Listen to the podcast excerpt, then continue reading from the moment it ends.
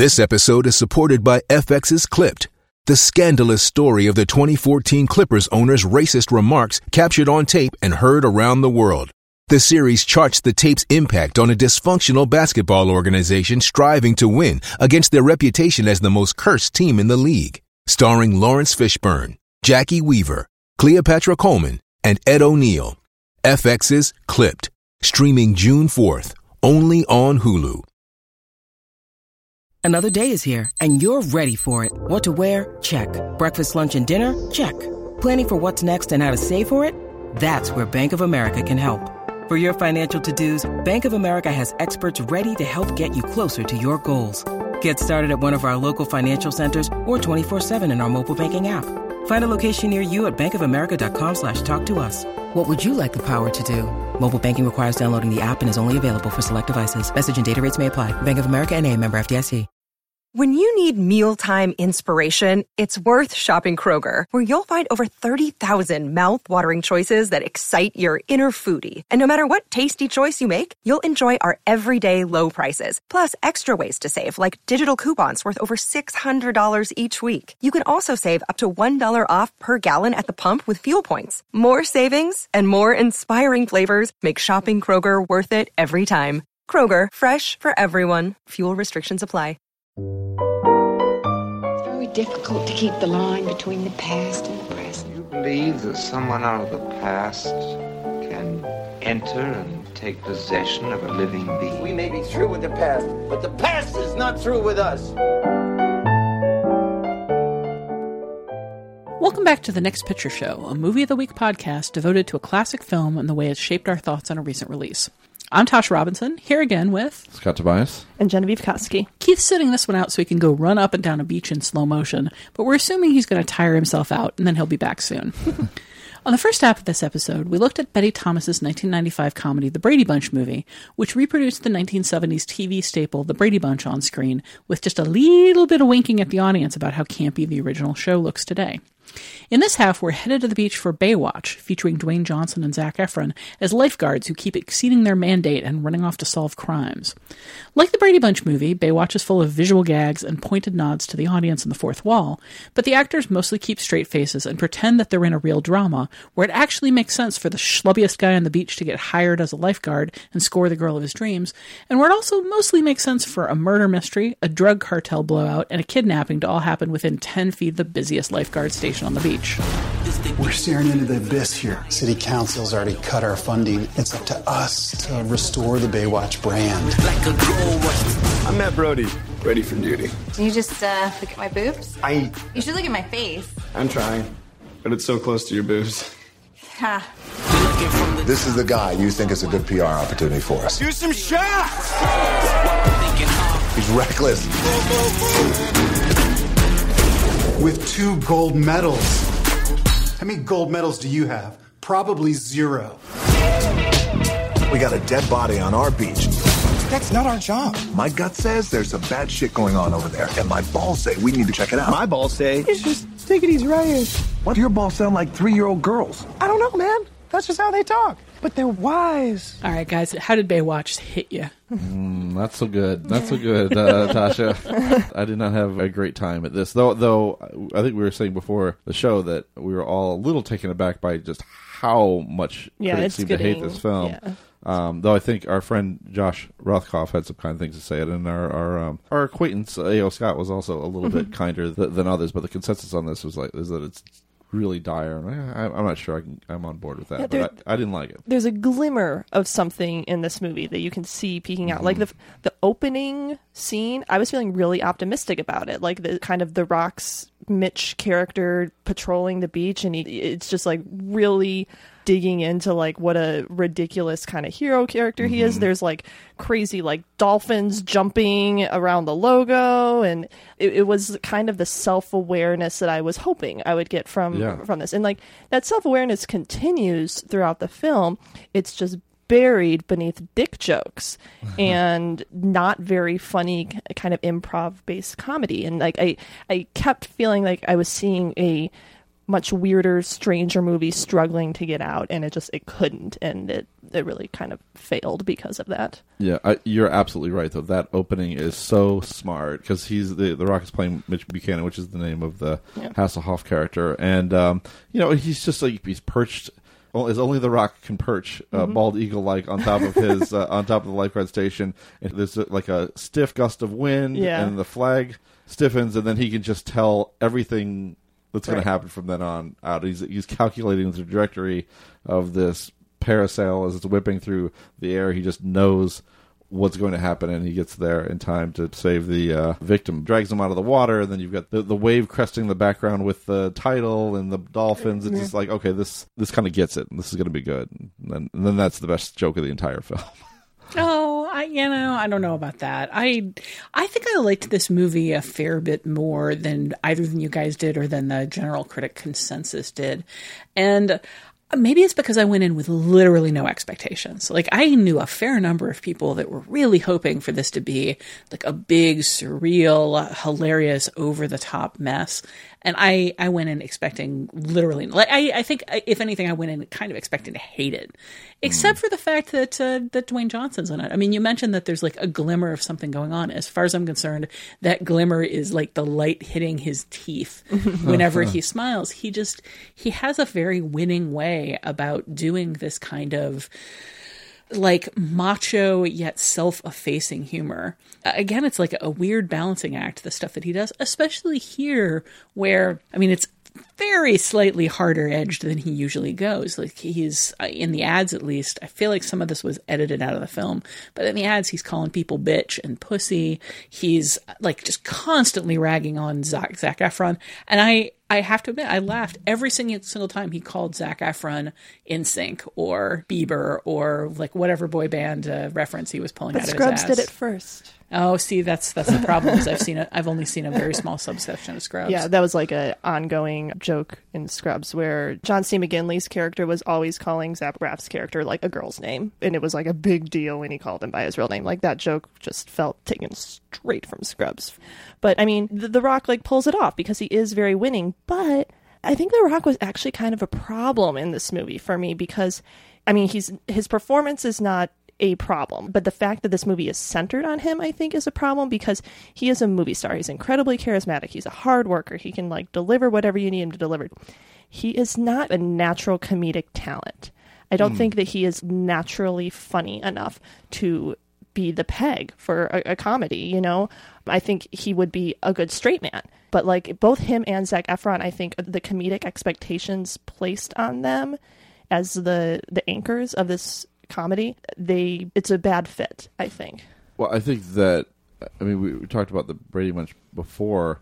It would have been helpful, I think, to have someone who is more Hasselhoff like that than The Rock ends up being. I think that would have made for a funnier uh, movie to have that kind of cheesiness. I mean, you know, Yeah. The Rock is still there's still a certain hipness to the, to him, you know, uh, that, that he hasn't quite shaken, and and uh, he's not tacky in the same way that David Mm, Hasselhoff is. Tacky is a good word for what was missing here.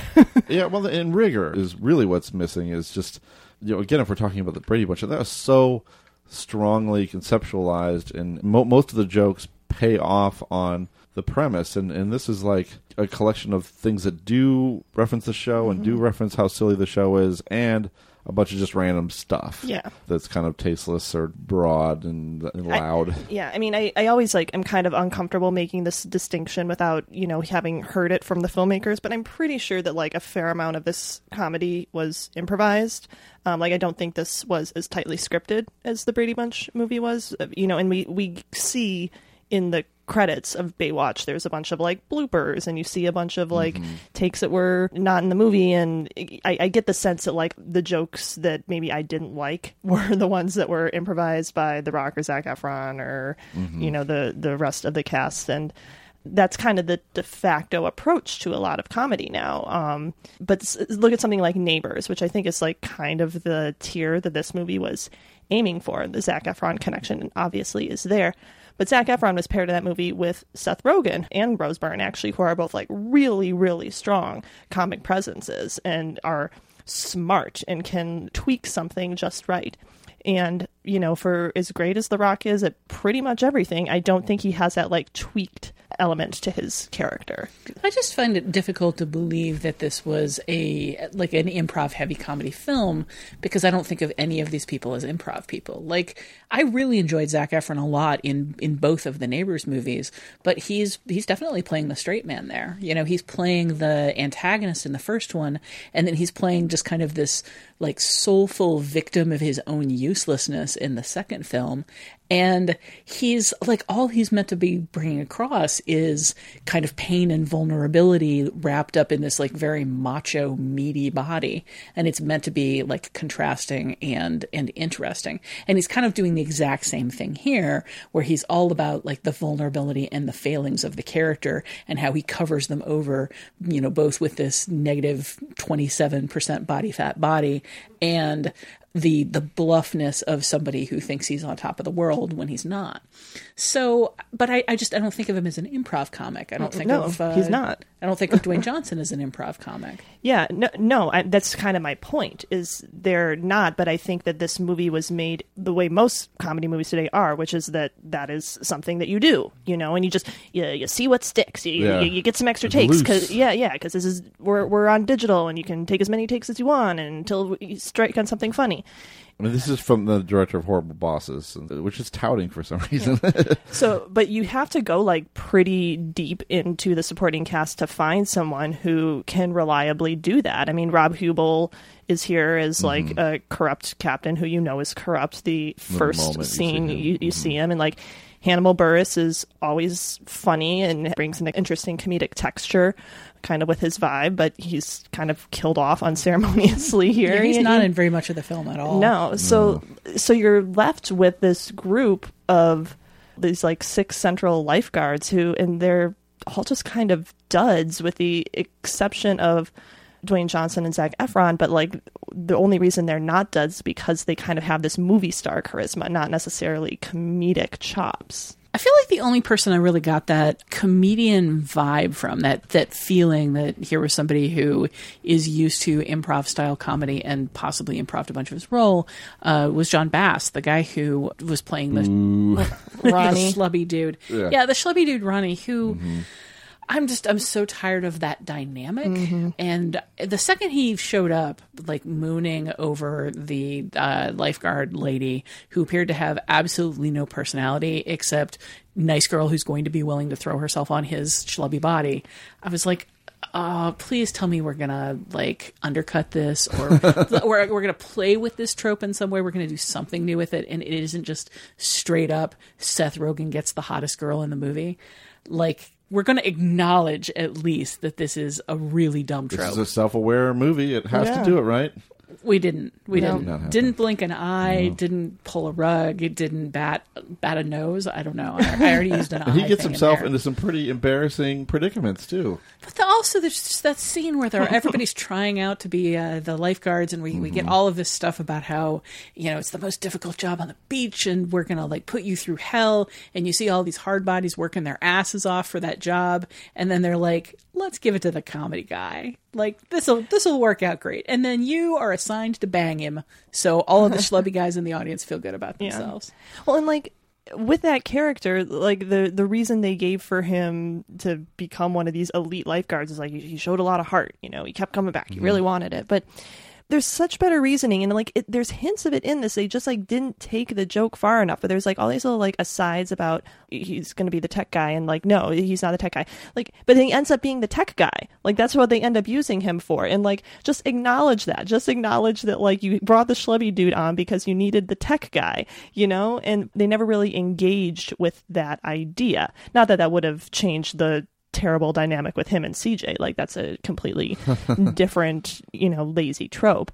But like if you're gonna do a lazy trope, like you said, like acknowledge it. But they didn't acknowledge it here. They acknowledged some things. They acknowledge Yeah. like like you said in the intro, like how crazy it is that like this group of lifeguards is uh elite crime fighting squad, you know, and like Zac Efron's character is one who's like constantly saying, Shouldn't we call the police? Let's just call the police, you know, This like feels like a, a weird, lazy, possibly fun TV show. Yeah, yeah. Yeah, I mean that that is every one of those movies has to have that moment. Um, you you know, it's Twenty One Jump Street has the, the the really good version of this, which is. Uh, we're reviving a canceled undercover police program from the 80s and revamping it for modern times. you see, this, the guys in charge of this stuff lack creativity, are completely out of ideas, so all they do is recycle bleep from the past and expect us not to notice, which is great. Uh, Baywatch's version is sounds like a really entertaining but far-fetched TV show. Wink. I, he shouldn't. Zac Efron should not have actually said "wink." that was a big mistake. One of the many mistakes. The other thing with that character too is like that was a, that was supposed to be, I think, a Ryan Lochte. Ryan Lochte, yeah, but, for sure. But then just if you're gonna do that, then go all the way with it. It's Bleach just- his hair. Come yeah, on. do something like really. But but they could have done that Brady Bunch thing and really gotten the feel of Baywatch right, gotten the reference, some of the references right. Um, you know, had a, a certain amount of self awareness and silliness to it. I think that would have worked so much better than just occasionally doing it and then just throwing everything else at the wall. It, it was frustrating. This movie. Um, how, how For me, it I mean, one of the problems was just I, like I was fine with the dynamic between Efron's character and Dwayne Johnson's character, where D- Efron is uh, arrogant and entitled and shows up expecting to have things handed to him, and Dwayne Johnson says it's not going to work that way. But they they hit that story beat like 47 Mhm. times. I mean, it just it gets really really repetitive. Uh, it's like the same dialogue over and over. And uh, as I say, I like the movie, I think, more than a lot of critics did. And I laughed at a bunch of the jokes. But around the fourth time, Dwayne Johnson was reading him the riot act about how he can't be so entitled and he's not getting on this team. I was like, did they mix up the reels? Like, I, I don't know. I've been going to mix up the reels uh, humor a lot lately, and it, it really does not work in a digital age where the whole film is just like vomited forth in one digital track. But it, it really felt like we were just watching the same act of the movie over and over and over. Maybe that's why it's 116 minutes long.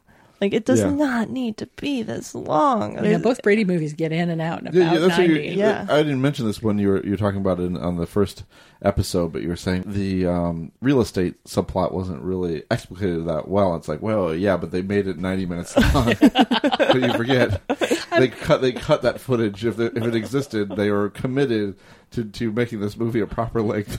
I'm definitely not saying that that movie needed 10 minutes, uh, like more explaining how escrow works or, you know, the ins and outs of like collective real estate bargaining. Mhm. I'm mostly just saying, like, within the real world, it didn't make a damn bit of sense. And I mean, this is admittedly a world where you can show up with a giant novelty check and press it into the hands of the guy who's auctioning your house, which just automatically happens with your house still full of all your stuff whatever. No, you're. I mean, you're right. It didn't need the extra stuff. I think they could have still gotten out with 90 minutes with like half of the conversation about the neighborhood and the lawsuit uh, converted to making the plot make sense. But it definitely didn't need to be longer. This definitely this didn't needed to be need shorter. and when you were talking about, you know, oh my God, Tasha really did her research. Yeah, I did my research. It took three hours to watch both movies Yeah. because they're both a tight 90 minutes. Did either of you ever see any episodes of Baywatch, the television show? Nope. So that's just it. Like there are things in this movie that I find like a little baffling in a where did they come from thing. Like Zac Efron's character suddenly turning up in drag for no reason, and uh, I automatically like get my back up just a little bit because it's like, is this like a transvestite joke? Like, is this just because like, he's not in drag. He's in a dress and bad makeup. Like I mean, he's not like. he's Well, not- okay, he's yeah. not. Well, I mean, he's got a pretty nice little wig. Like he he does He's- seem like he's trying to pass. Eh, maybe I don't know. Either way, it's it's a terrible, lazy, semi-offensive joke. but is it a terrible, lazy, semi-offensive joke that is drawing for something specific in the series, and that's why it's there? Is my question. I have no idea. Well, I mean, There are a lot of episodes of Baywatch out there. Oh my gosh, yeah, like 320 some episodes, two or three made for TV movies. It ran for a solid ten years. It, it did. I mean, it's a fascinating story. I mean, that it existed first as a network show and, and kind of flopped. And then it was revived and, and found its uh, real success internationally and in syndication. And it makes sense. that It, ha- it has that Brady Bunch quality where I think I think people recognize that it was not you know a good show, but it, certainly had certain prurient appeal. And it was just one of those just watchable shows. You know, I did. I it kind of missed me a little bit. It was ran ran through most of the '90s, and by by that time I was in, in college and really had no interest in the action in Baywatch. But uh, of what I had seen of Baywatch, I wish that the film had done more to evoke that quality, even do what the Brady Bunch movie did, which is just maybe slow things down a little bit. Film sequences like like the television show play out how again tacky everything is. Um, that would have helped. You know, I hate to say tell filmmakers how they're supposed to make movies, but uh, I just think this. this But we can tell them how not to make movies. Yeah, I- and this is This. This is how do- you know don't what make you just movies. did. Don't do that. that was not a good idea. that was not a good idea. But I, I think connecting it to the show I- and just finding that tone that was set in the in the title sequence, which is so much fun. I mean, just play up how ludicrous everything is, but also kind of fun and cheesy, and just it was it was really good. Uh, that you know, and it just loses after that, and it worries me because these screenwriters, incidentally, this is a, a not so fun fact, is that they have been assigned to write the uh, remake of Starship Troopers Ooh. which uh, needs i mean i just i think that's such a bad idea to do that anyway but but you really need to have conceptual rigor to make that work. And uh, this is not this is not an evidence in baywatch that's for sure. You know who does seem to be having fun here, besides Dwayne Johnson and Zac Efron, who really do kind of project that they're enjoying, you know, these big, meaty, ridiculous roles and their big, meaty, ridiculous bodies, uh, is Priyanka Chopra is Mhm. the villain. I wanted to talk about her. Like she, her her material is pretty thin. Her material is pretty much, "Wah ha ha, I am evil." But I'm a woman, But I'm a so- woman too. yeah. And I'm also sexy. But she gets that weird little monologue up front where she establishes like what it was like back in the home country and how her brother was handed everything for being a man and how unfair it is and so she you know she came here and she's going to get what she deserves through brilliance and I was like that's actually a lot of story beat for a character who's probably just going to spend the rest of the movie like uh, gloating and pa- and like impatiently ordering for things to be done. Like I I kind of liked that characterization. I did too. I didn't like where it came in the movie because it came like in our first scene with her. Like it, it Yeah. the the editing in this movie, like how it was put together, there, there's some really weird beats. Like I kind of mentioned Hannibal Buress's character being unceremoniously killed off. Like that was one, and like that initial scene between Priyanka Chopra and Oscar Nunez, who plays a councilman, Mhm. like it like just dumps you into this plot and also gives you all this character background without like establishing the connection to the main action. It, it was like a completely separate thing and like yeah, it eventually came together. It was just like a very it was a weird way to introduce that character and that storyline and just kind of I think speaks to the general sloppiness It of- ti- and, and it- if there's any kind of mystery or twist that they're trying to pull, they just Yeah. don't don't bother. Yeah. You, you know you know who who's involved and what they're doing almost instantly. Come on, you can do well, better. this isn't a mystery. I mean, this isn't. no, a, but I it's mean, an but it's supposed film. to have. But but I think it, it does. It is supposed to have some some twists to it. I mean, I it feels like it feels like they're going in a Mission Impossible direction where it's it's pretty much just here's the bad guy, here's the good guys, here are the barriers, Yeah. like charge blindly forward. Yeah. I like I don't see a lot of but who's the real villain kind of stuff going on here. I mean, I think there was a little bit of the like a supposed reveal with Rob Huebel's Mhm. character being like behind. He was in on it the whole time, but like I said, that's telegraphed hugely from from the first he scene. gives like one of those like looks like double takes or Yeah. something. Uh, when it's like, oh, okay, this guy's giving a look. He's- But but to go back to your point, Tasha, I do agree that like Priyanka Chopra, her performance is like on the right tonal level for this movie, and I think she is a lot of fun. Her character isn't that much fun, but like her performance is.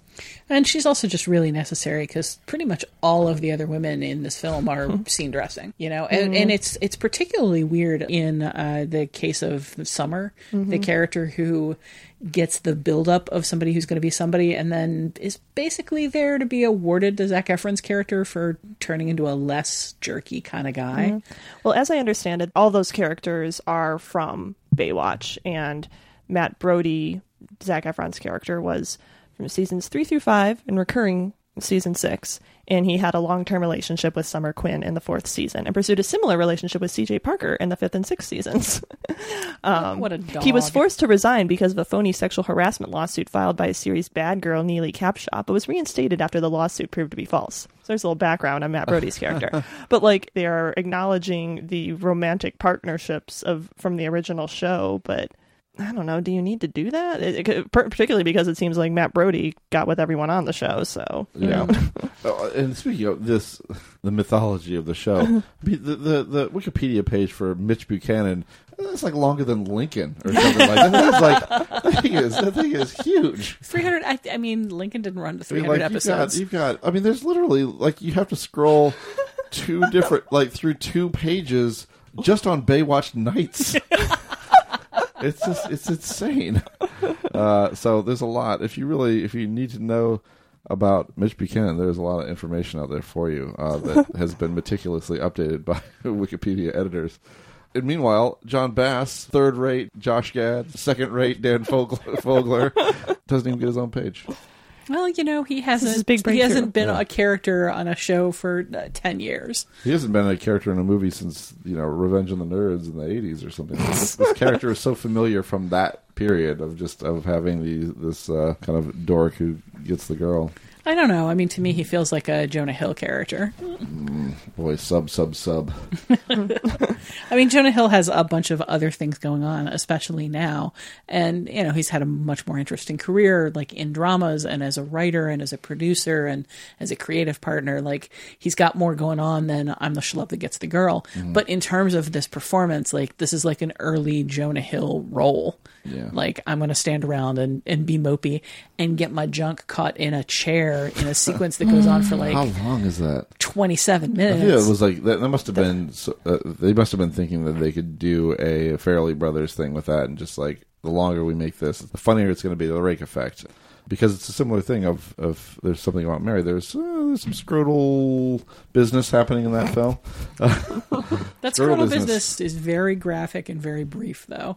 That's Like, true, but, but I mean, but the set, very the set piece goes for a long, on for a long time, and it's super embarrassing. And I guess this is shooting for that same thing, and I just I don't. know. But it's it's not even the most draw- Prominent? pr- yeah, the most Protruding? prom. Yeah, it's it's not the the biggest scrotal uh, sequence in the movie, which is the morgue sequence. Which what was that? I, I what? laughed. I laughed at the morgue You, sequence. so you, so you like seeing Zac Efron juggling balls? I mean, any opportunity I can get to see Zac Efron juggling testicles. I mean, if he's just if you're just juggling balls, like that could be anything.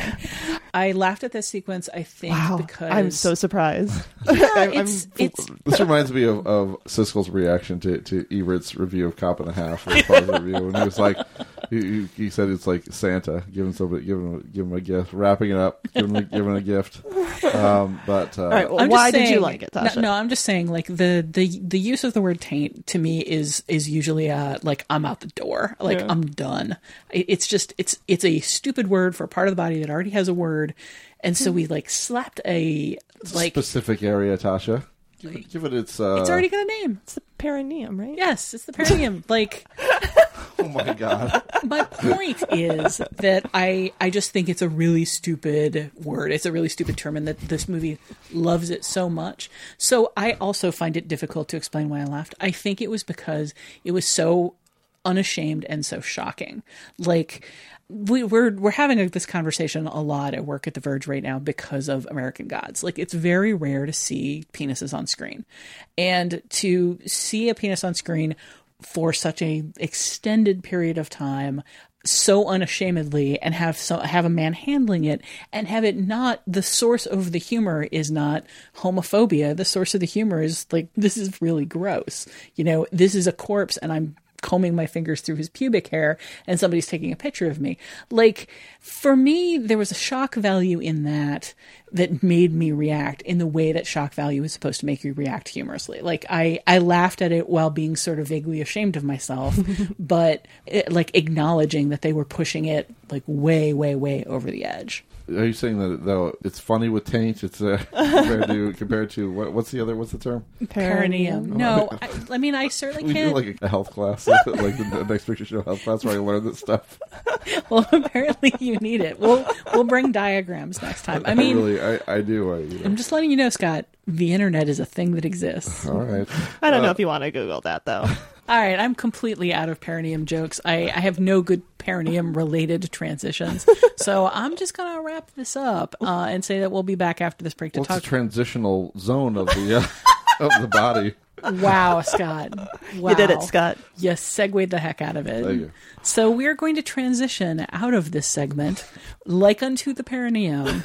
We are going to move from the, the area that we were in to a different, darker area to talk more about the connections between the Brady Bunch movie and Baywatch and how they each navigate comedy.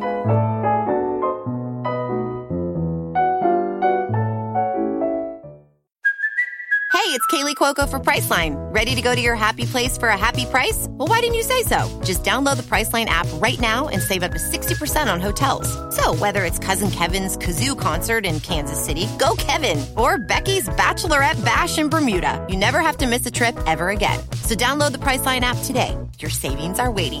Go to your happy place for a happy price. Go to your happy price, Priceline. McDreamy, get over here. I need you to help me. Oh, dude. I need you to check his taint for needle marks. You want me to check his taint? Don't be a baby. Lift his scrotum. I'm not touching the man's scrotum. Lift his ball sack and check for anything unusual. There's not. Fuck. Oh my god. Oh. Dude, it's a taint, man. It's a taint. He didn't even look. Oh my god. Dude, there's been gloves here literally the entire time. You didn't even say anything. Yeah. Duh. Oh, I'm going in. All right. Tell me what you see. Hair. Lots of hair. Just Definitely not groomer. Get deeper. Lift the balls up higher. And get closer. Oh, God, it stinks. I don't know, man. There's a big something. There's something. Oh, there is a hole. That's just his butthole. Smile. Good job, Doc. I'm Posting that. Do not post that. The internet is forever. All right, we've almost stopped giggling about taints, and it's time for connections when we bring two films together and talk about all of the things they have in common. We've really avoided talking about the cameos, and uh, the the cameos are a really important part of the Brady Bunch movie that we very deliberately skipped over. It does seem like part of the formula with this style of comic movie is you have to have people from the old thing to kind of cast their blessing over the new thing. And there were actually a whole bunch of uh, cameos shot for the Brady Bunch movie that were cut for time. Uh, they were all talking about the real estate. they had to cut. they just had them on to explain at great length what the real estate deal was.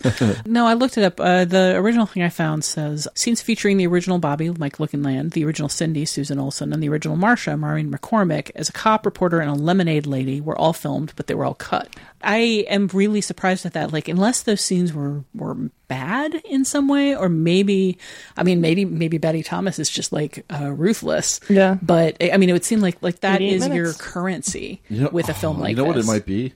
Maybe Betty Thomas is like David Letterman and like people are cut from Survivor. Do you remember that bit that he had uh, where people who had been cut from Survivor, you know, they got to be on the show, but he was so he had so much contempt for the whole thing that he wouldn't let them sit, sit down on the couch next to him, and so they were all off in the background. it was pretty awesome. uh, so maybe it's that sort of thing. Maybe it was this obligatory thing that she didn't want to do, and so so she cut cut all but a few. I know uh, that's funny, Scott, but I don't think that's the case because I think I think the Brady Bunch is like very happy to have its its cameos. Like I think it, it draws attention to them and it like it's part of the fabric of the movie. It draws attention to them, but one thing it doesn't, it again, it doesn't break the fourth wall, which Mhm. is interesting because by comparison with Baywatch, like Baywatch practically puts Hasselhoff and Anderson on pedestals and says, mm-hmm. "Here they are." Well, it we puts them got in the them." credits. It puts them in the opening credits, which is like really stupid, especially because Pamela Anderson is in literally the last scene of the movie. Mm-hmm. So like you're spending the whole time like, okay, you know she's going to show up. When's she going to show up? Why hasn't she shown up yet? This is you know like and then they make such a big deal out of it, and she doesn't speak, does she? I think No, she, she just doesn't say a single she word. walks on and sits down, and it's pretty much like, "Yup, they contracted me to be here." They, make a, they make a joke about it being like in more slower mode. she walks in slower motion than the CJ of the movie. Well, you know, our CJs today, just things move so fast. but uh, I think the the MVP for cameos in Brady Bunch movie is RuPaul. Yeah, for sure. I mean, that was like kind of right in the middle of RuPaul's ascension to sort of mainstream awareness. Like, I think, like, actually, RuPaul was probably the most recognizable cameo, maybe like Davy Jones for a certain mm-hmm. era of person. But for me, RuPaul is like the biggest cameo in this. For sure. I, I do really enjoy the underlining of the Davy Jones cameo, just with uh, nobody at the dance knows who he is or cares, but all of the female teachers are flipping right the heck out. Like, Mhm. I really enjoyed that mechanic. But the whole business with uh, Hasselhoff showing up in Baywatch, I like for me it, it felt flat because they hit it too hard. Mhm. They were just way too proud of themselves for having him there and for setting him up the way they did. And I mean, he he's cameoed in a lot of movies. Like Yeah. he, he it's not that hard to get Hasselhoff in your movie. Well, I'm not saying uh, that you know they shouldn't be proud of it or whatever. I'm saying he's done this particular like cheesy "Hi, I'm David Hasselhoff" appearing in your movie kind of thing Mm-hmm. many many times. So like, why not have fun with it? Why not give him a character that isn't "Hi, I'm David Hasselhoff" appearing in your movie? Well, and there's like a during those credits blooper whatever you want to call them they weren't all bloopers hated those things. I, I really did hate them like the the last one the one it's all building to is like a conversation between dwayne johnson and david hasselhoff over li- in, uh, like so am i going to be in the sequel or something but it was like it was like them talking about how it the logic of the movie didn't really make sense for him to be there I mean, I liked that moment mostly for Hasselhoff, like looking off screen and saying, "All right, do I look tiny next to him?" Yeah. Just like that that little moment of of non ego with an actor, or that like that little moment of kind of like macho fronting of you know, I, I compliment me and tell me that this is okay because I'm feeling a little insecure. I don't know. I thought it was an interesting moment. Do you really want to be that muscular to swim? Well, lean I mean, muscle. it's it's better than being that schlubby and trying think- to keep no, up I with just, all I these. Just think, I just think The Rock would sink. He's The Rock. now he can do anything but float. You're right. Oh, wow. Good callback. Uh, I just rewatched that song the other day because Delightful. Dwayne Johnson, it, that like just seeing him on screen, he he is a hoot. I like when, I like when like the, the Oscars was like, we're not going to have any fun. And like nobody, they didn't submit that song that everyone loves Yeah. that The Rock could have sung at the ceremony, and everyone would have been, would have had a great time. we were Wasn't talking even- about you're wasn't on the welcome from moana for Yeah, anyone we who not clear Um, on that But we're we're straying. Go ahead, Yes. Tasha. Uh, mostly just the point I wanted to make about like the cameo connection is it feels like you don't have to have them. And I'm also looking to 21 Jump Street here, although for anybody who hasn't seen that movie, I'm not going to spoil the moment.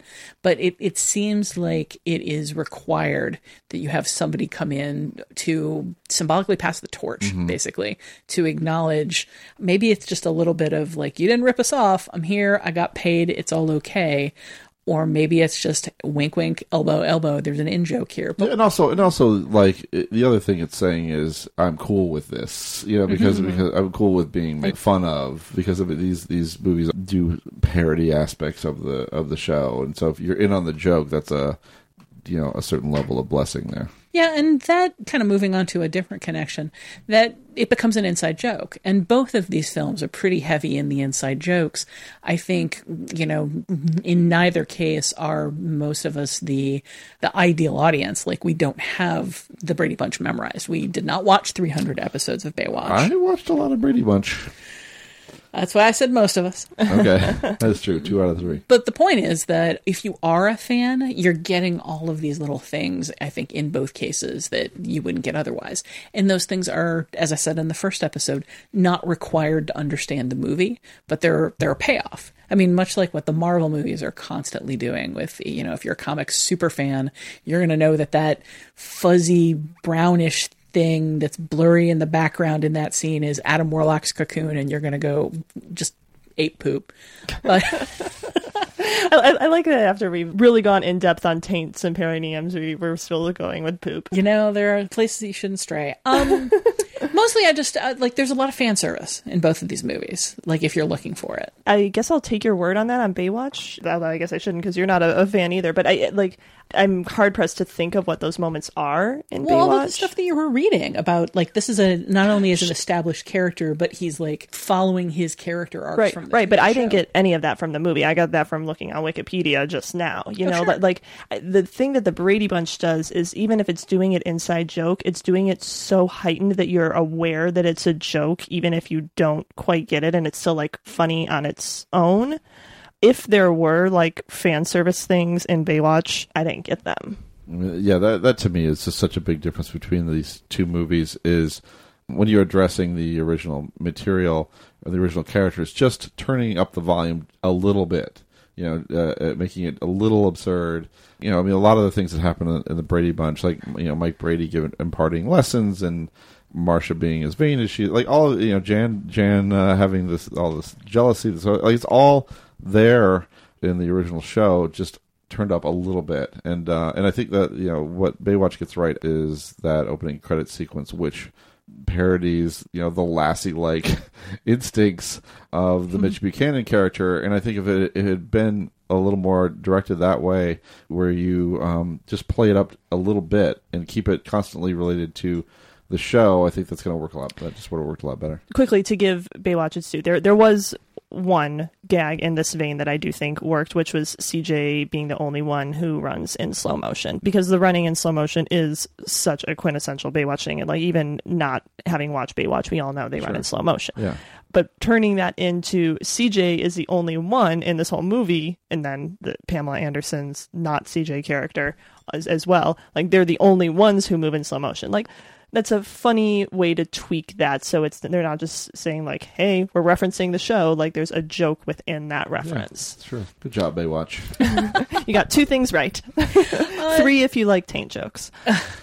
which is uh, like we having having spent way more time pawing through that taint than I thought we were going to. oh my god! What? It's right there on screen. Uh, we don't need to get too much into this connection, but I, I did notice that uh, both of these movies have uh, have some crotch humor going on, and it's just it's really interesting to see how crotch humor has changed in ten years. because in Brady Bunch movie, it's ah somebody got got a nut shot and is curled up in pain, lar lar, Yeah. like that's hilarious, What, and what, that's remind me uh, what what happens there? I, I don't, uh, well, there's the thing at the end where the bully's coming after Peter just before his voice changes, and uh, he steps on a kick pedal, I think, and Oh. uh, takes yeah. a hit in the crotch. Although I could swear that there's also a crotch hit joke with Michael McKean as well. Uh, like there was a moment where I was like, "Oh wow, there there really is a lot of like just very '90s." Uh, Maybe you're thinking of the hurt. treadmill joke. Your tooth will slip in the tooth, and then his tooth slip in the tooth, and he goes through the wall. That is really really broad. as long as we're talking Brady Bunch of crotch humor, uh, Greg's pants with Jean Smart uh, being impressed with Greg's package. You know, there's some there's some objectification of male genitalia happening there as well. Some admiration for the pants those Brady boys wear.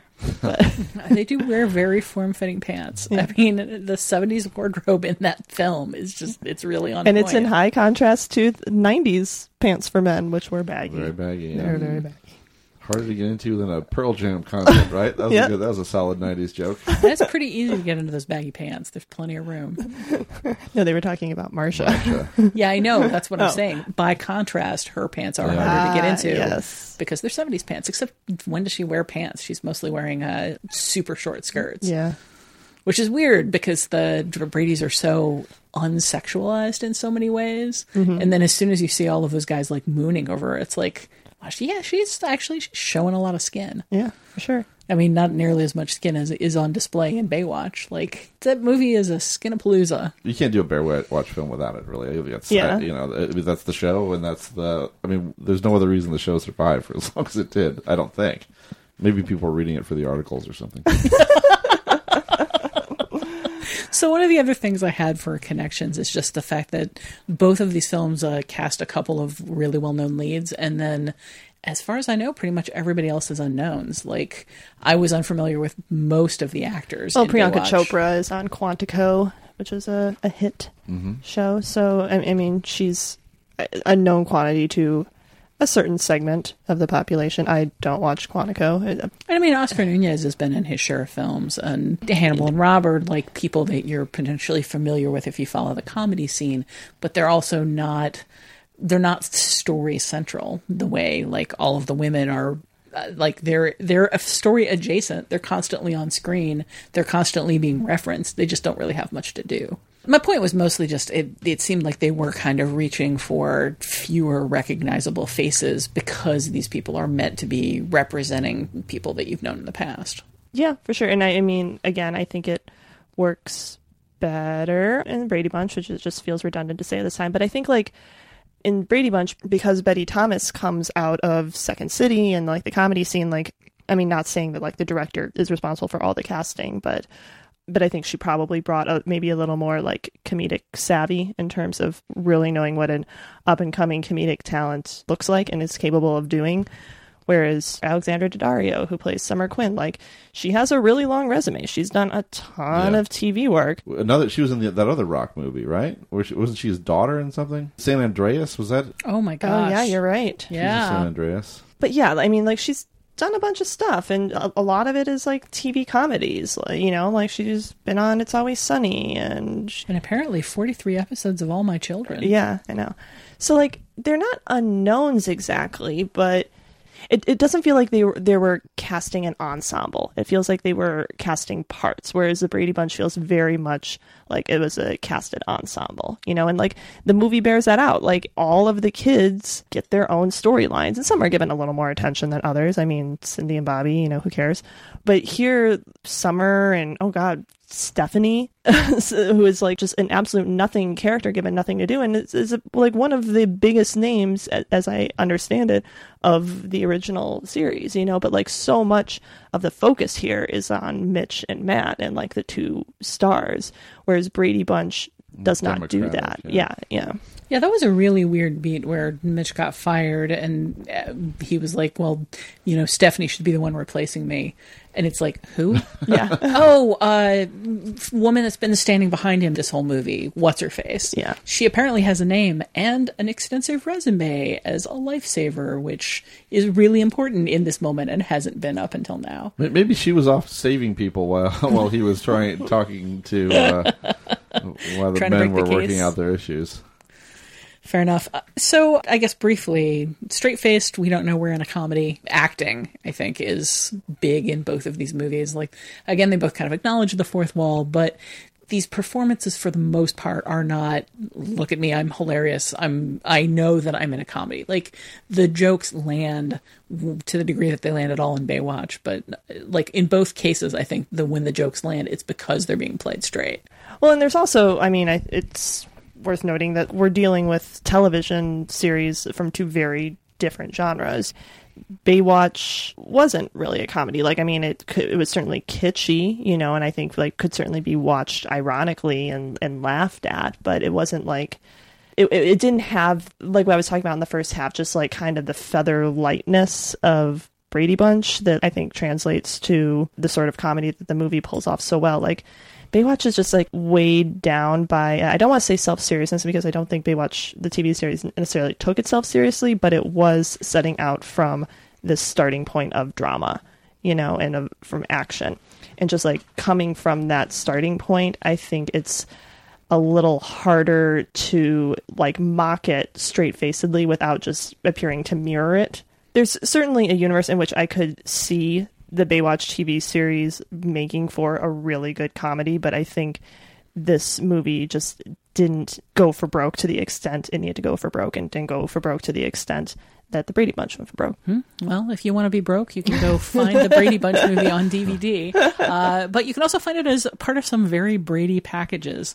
The people selling the Brady Bunch movie really want you to buy the movie, the sequel, and like every other Brady Bunch related movie that there ever was. If you don't want to go broke, it's uh, currently streaming free with a Hulu membership or an Amazon Prime membership. So if you already have either of those services, you can just sit down and watch it right now. Take three hours. You can watch both of them back to back. Uh, Baywatch is in theaters right now, for what that's worth. And we'll be right back with our usual recommendation segment, Your Next Picture Show.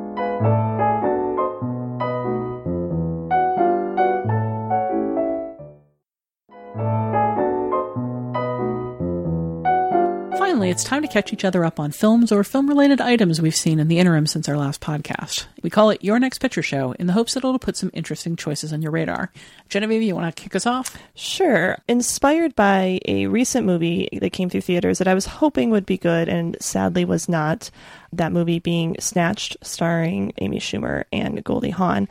Um, I was inspired to watch a different Goldie Hawn movie because uh, one of the main criticisms I saw of it was that it wasted Goldie Hawn. So I was like, I want to see some classic Goldie Hawn movies. So I watched Private Benjamin, which is a great little movie. And I was like, I, I had just the vaguest, vaguest recollection of like parts of it. And I don't know if I ever actually sat down to watch it. And I wanted to bring it up here just in the context of talking about comedic performances and like what I think a good comedic performance can be. And I think Goldie Hawn in this movie is a really good example of what a good comedic performance can be because she does slapstick, she does physical comedy, but she has a character there. There is a character in this movie that has an arc and has emotions and you you know who she is from the beginning and she's not just a series of jokes and ticks and goofy faces. It's really fun to just kind of watch her character develop throughout the movie while still maintaining the same kind of comedic energy. And I think a lot of that is just the ephemeral quality that Goldie Hawn has. And I think that a lot of people were hoping to see in Snatched that did not materialize. So if you haven't seen it, definitely check it out. It's from 1980, directed by Howard Zieff.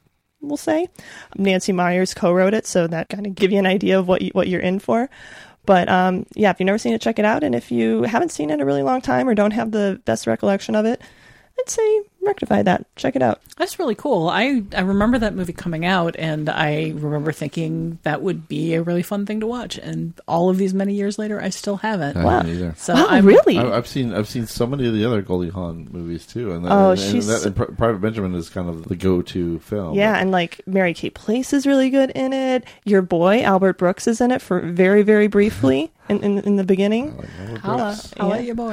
I just, I it took me the longest time. It took the longest time for Goldie Hawn to grow on me Mhm. because growing up, I, I had this impression of her as kind of a sub Meg Ryan, kind of Mhm. a like she's a rom com girl uh, who always plays like stupid blondes, and maybe she is a stupid blonde. And it it took me a really long time to start seeing her in movies and realizing how much she had going on as a character Yeah. actress. Yeah, I mean she's a stupid blonde in this movie. Yeah, for- uh, no doubt al- about she's it. Way but- more willing to. She's got a way more do anything for a laugh type of Mhm. personality than Meg Ryan. Yeah, the physical comedy in this is uh, there, there's not a whole lot of it, but I mean, she has a couple of moments where she is like Jim Carrey level, just like loose throwing herself around, physical comedy. And it's like, wow, Goldie Hawn, who knew? So, Private Benjamin, that's my recommendation. Very cool. Is it uh, easily It is available somewhere? It is uh, rentable on your on your various digital services, not streaming uh, anywhere that I could find, but not hard to track down for three or four bucks. Very cool. and worth it. Tasha, what about you? You know, I usually come in here with like 10 things, but this is a this is already a long podcast. I'm going to keep it super brief. Uh, I ran across this video um, called Logan: Superhero Movies Get Old. It's just an essay that somebody recommended to me on YouTube, and it is specifically about the theory around how genre changes over time. How when you have a popular genre, it it persists for a while in the way that westerns did, for instance, and then it slowly starts to mutate, and it gets into some of the scholarly theory around directions that uh, a genre goes in, how it splits off and and develops, how it plays out in uh, different kinds of stories, and it gives you a bunch of examples, and then it gets into Logan in specific and kind of shows how it's doing different things with genre that uh, it basically showing how superhero movies are kind of getting to the end of this arc where they're a very established thing. And now we've seen enough of them that the genre can start mutating into directions like burlesque and self-questioning and you know undermining uh, some of the tropes. It's really intelligent about some of the ways that logan embodies these ideas but it also just gives you a really interesting kind of overview portrait of like other genres and how individual films fit the bill. It's less than 10 minutes long and it's like a little film class in explaining explaining genre within these specific examples but also just in a way that gives you some tools for unpacking things that i think is going to be useful to me as a film critic so it's called logan superhero movies get old uh, it's by somebody who's on youtube as Nerdwriter one and Nerdwriter one has a whole channel that's understanding art, case studies and understanding art. And there's like just looking over it, there's things like what the Truman Show teaches us about politics and how brothers communicate as seen in the Darjeeling Limited, and just a bunch of things that I'm actually pretty eager to dig into. I would recommend starting with Logan Superhero Movies Get Old and just learning a little bit about possibly where superhero movies as a genre are going right now and over the next few years. I love a good video essay. And it is, in fact, a pretty good video essay. Scott, what do you have for us? Uh, well, one of the things I do as a freelancer is write uh, recommended movies that are streaming uh, these lists uh, for the New York Times watching site. I do it. That's true. Um, uh, I get those recently, emails. They're good. Recently, I did a list of documentaries about political activism that are currently streaming on Netflix.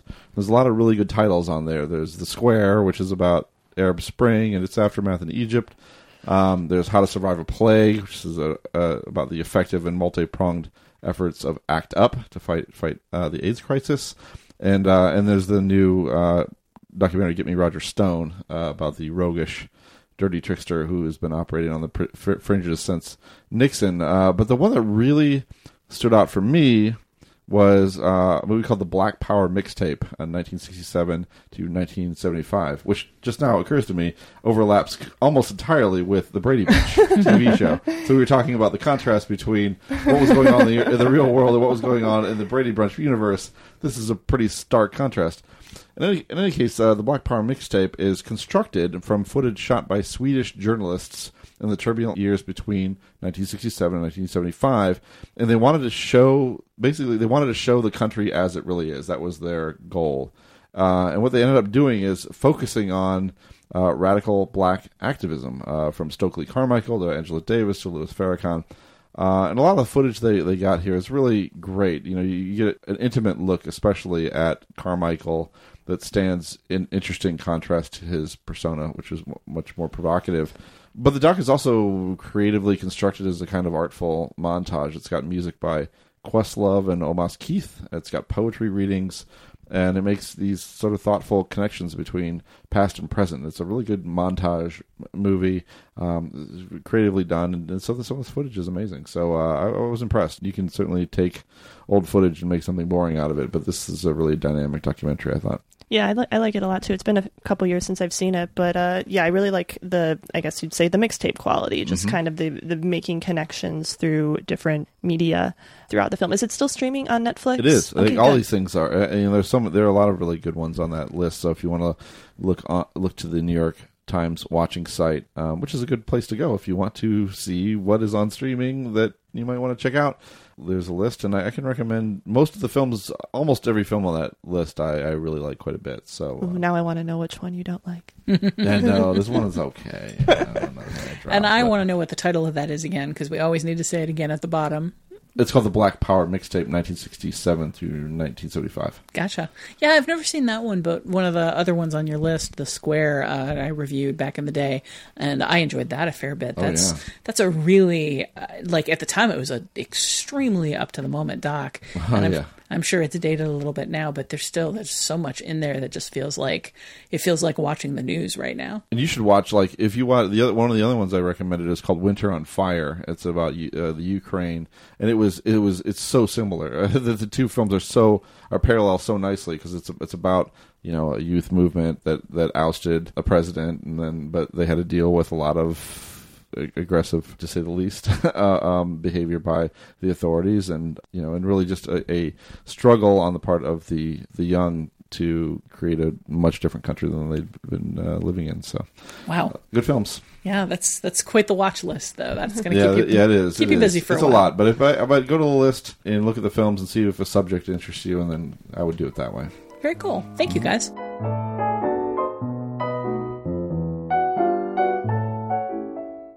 Well, that's it for this week's edition of the Next Picture Show. Our next episodes come out June 13th and 15th. Scott, what do we have lined up? Well, with Wonder Woman currently lassoing up some money in theaters everywhere. Sorry, I know. Uh, we considered a number of options for a next picture show pairing. Uh, we could have gone the conservative route and chosen the original 1978 Superman, another DC movie about a non human superhero who develops an appreciation for our flawed, stupid, but redeemable selves. Uh, we could have gone uh, the off the wall route and chosen Splash, a fish out of water comedy, also about a non human adjusting to the messiness of the real world. But instead, we've decided to pair Wonder Woman with Stanley Kubrick's 1957 anti war masterpiece, Paths of Glory. Uh, for one, we've been dying to do a Kubrick film, and it seems like a nice gear shift after this week's pairing. Uh, but there are strong connections between these two very different films. I mean, both are set in World War One. Uh, both critique the cowardice of leaders who send their troops out to the slaughter, and both are about how war diminishes our humanity without entirely extinguishing it. Paths of Glory is on Criterion and various pay streaming services. And if you happen to have Tribeca shortlist, you have that have that subscription, you can watch it there for free. So uh, no matter how you see Paths of Glory, you got to see Paths of Glory. It's a, it's a classic. I'm looking forward to that one. I mean, Andy Kubrick, but uh, Paths of Glory is a really great film. Mm. In the meantime, uh, we would love to hear your feedback on this week's discussion of the Brady Bunch movie and Baywatch and anything else film related you want to talk about. We'd like to include your thoughts on future episodes of the show. You can leave a short voicemail at 773 234 9730 or email us at comments at nextpictureshow.net. Finally, where can we find everyone these days? Scott? Uh, well, uh, you can find me on Twitter at, at Scott underscore Tobias. You can find uh, my piece about about Baywatch and self aware comedy at Washington Post, where I've been writing quite a bit lately. Uh, you can also find me at New York Times, uh, NPR Vulture, Variety, Uproxx, uh, Guardian, um, and I'm also the editor in chief of Oscilloscope's Musings blog. Uh, what about you, Genevieve? I am on Twitter at Genevieve Koski, and I am the deputy culture editor at Vox.com at the culture section there. And that's it. Tasha. uh, you can find me writing about film and TV at TheVerge.com. You can find me writing about books at NPR Books. You can find me talking about Indiana Jones recently on the Indiana Jones Minute mm-hmm. podcast. And I just recorded some uh, episodes of Aliens podcast. So that's going to be coming up in, uh, in about a month or so. I'm set to record a few sometime soon. Uh, I think you'll enjoy it mostly. Mostly. Mostly. uh, and you can find me on Twitter at Tasha Robinson. You can stay updated on the Next Picture Show by visiting nextpictureshow.net, via Twitter at, at Next Picture Pod and via Facebook at facebook.com slash Next Picture Show. And if you haven't subscribed to the show on Apple Podcasts already, please consider it. Apple Podcast subscriptions are an important part of getting podcasts more prominence and more listeners. And while you're there, we appreciate every rating and review. Every thumbs up helps us find new listeners and keep the show going. Thanks to Colin the Animal Griffith for his assistance in producing the show, and thanks to Genevieve Koski for providing recording space at her home base, Genevieve Koski's apartment. The Next Picture Show is proud to be part of the Filmspotting family of podcasts and the Panoply Network. Please tune in next time.